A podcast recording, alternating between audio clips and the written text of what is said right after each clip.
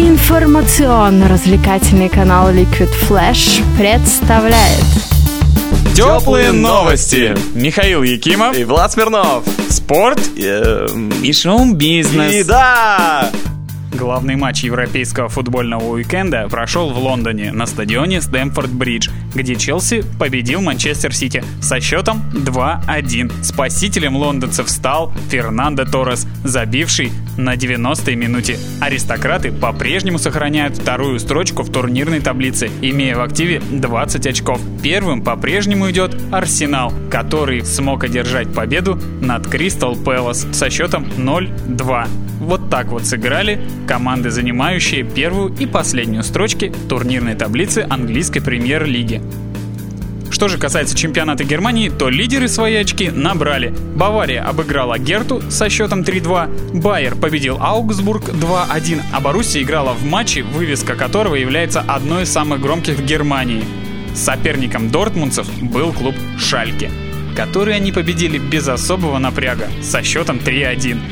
Да уж, сейчас команды решают разные задачи в турнирной таблице. Что же касается остальных матчей немецкого первенства, Хофенхайм, который показывает интересную игру в этом сезоне, и да, это тот самый клуб, который пропустил гол Фантом недели ранее, победил Ганновер 4-1. С таким же счетом Боруссия Мюнхен-Гладбах одолела Айнтрахт. Кстати, следует заметить, что для Мюнхен-Гладбахского клуба это уже пятая подряд победа на своем поле. В этом сезоне Мюнхен-Гладбахцы в родных стенах еще не проигрывали. Ну что ж, пожелаем им удачи и в дальнейших играх.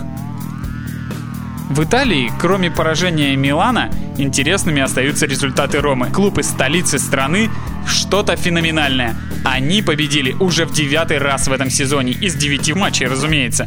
И пропустили всего один гол, забив при этом 23.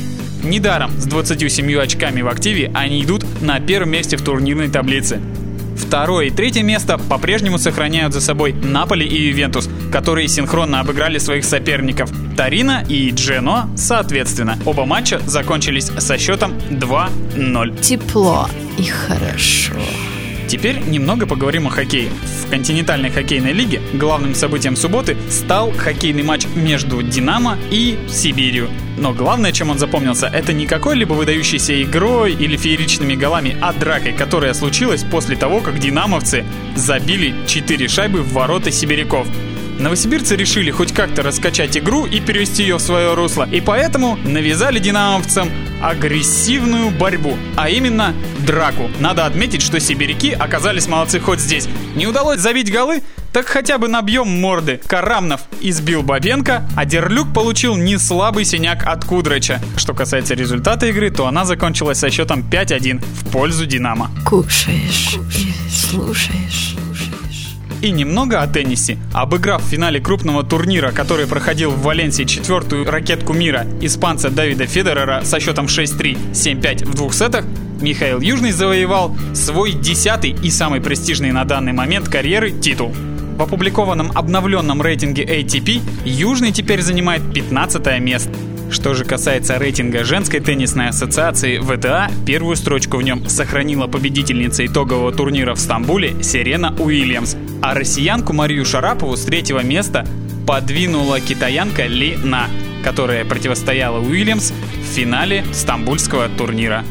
Спорт, результаты, результаты, деньги, деньги, бизнес, бизнес, шоу. Самые важные события этой недели из мира шоу-бизнеса в Москве, а также в Новосибирске прямо сейчас. 28 октября Москву посетят Offspring, которых у нас в Новосибирске ждут 5 ноября. Также Океан Эльзы в продолжении второй части своего концертного тура в поддержку восьмого студийного альбома «Земля» посетит столицу России 29 октября. 1 числа третьего месяца осени Москва принимает Милен Фармер, которая колесит по миру со своим альбомом 2012 года «Monkey Me». Тур называется «Timeless 2013», и Милен Фармер с ним проехала уже пол Европы. Также 1 ноября в Москве лидер группы «Мельница» Хиловиса представит свой свежий альбом кельтской музыки под названием «Новые ботинки». Концерт приурочен к кельтскому празднику Самайн, означающим переход от осени к зиме. Организаторы обещают, что все музыканты, которые участвовали в записи альбома, появятся на концерте. 2 ноября нам обещают новое шоу «Нюши» в Москве. Называться очередное перерождение певицы будет «Объединение», хотя приписка «Любимые хиты» на афише надежды не оставляет. А вот на ЗАС стоит обратить внимание. 2 ноября она привозит в Россию новый альбом. Ты ведь еще не забыл, как звучат песни, на которых она вылезла в мир большой музыки, типа «Живю», а новая пластинка «Ректо Версо» уже скоро зазвучит в Ледовом дворце. 3 ноября объединенный Наив продолжает празднование своего 25-летия. Теплые, кофе и котята. И немного о событиях в Новосибирском. 30 октября город посетит Светлана Сурганова и вместе с сибиряками отметит десятилетие группы Сурганова и оркестр. Посмотреть, что принес Сурику десяток лет без арбы, можно в ДКЖ. 31 октября в городе появится Лолита и также выступит в ДКЖ. Если вам интересно попасть на ее концерт, свяжитесь немедленно с нами через почту lf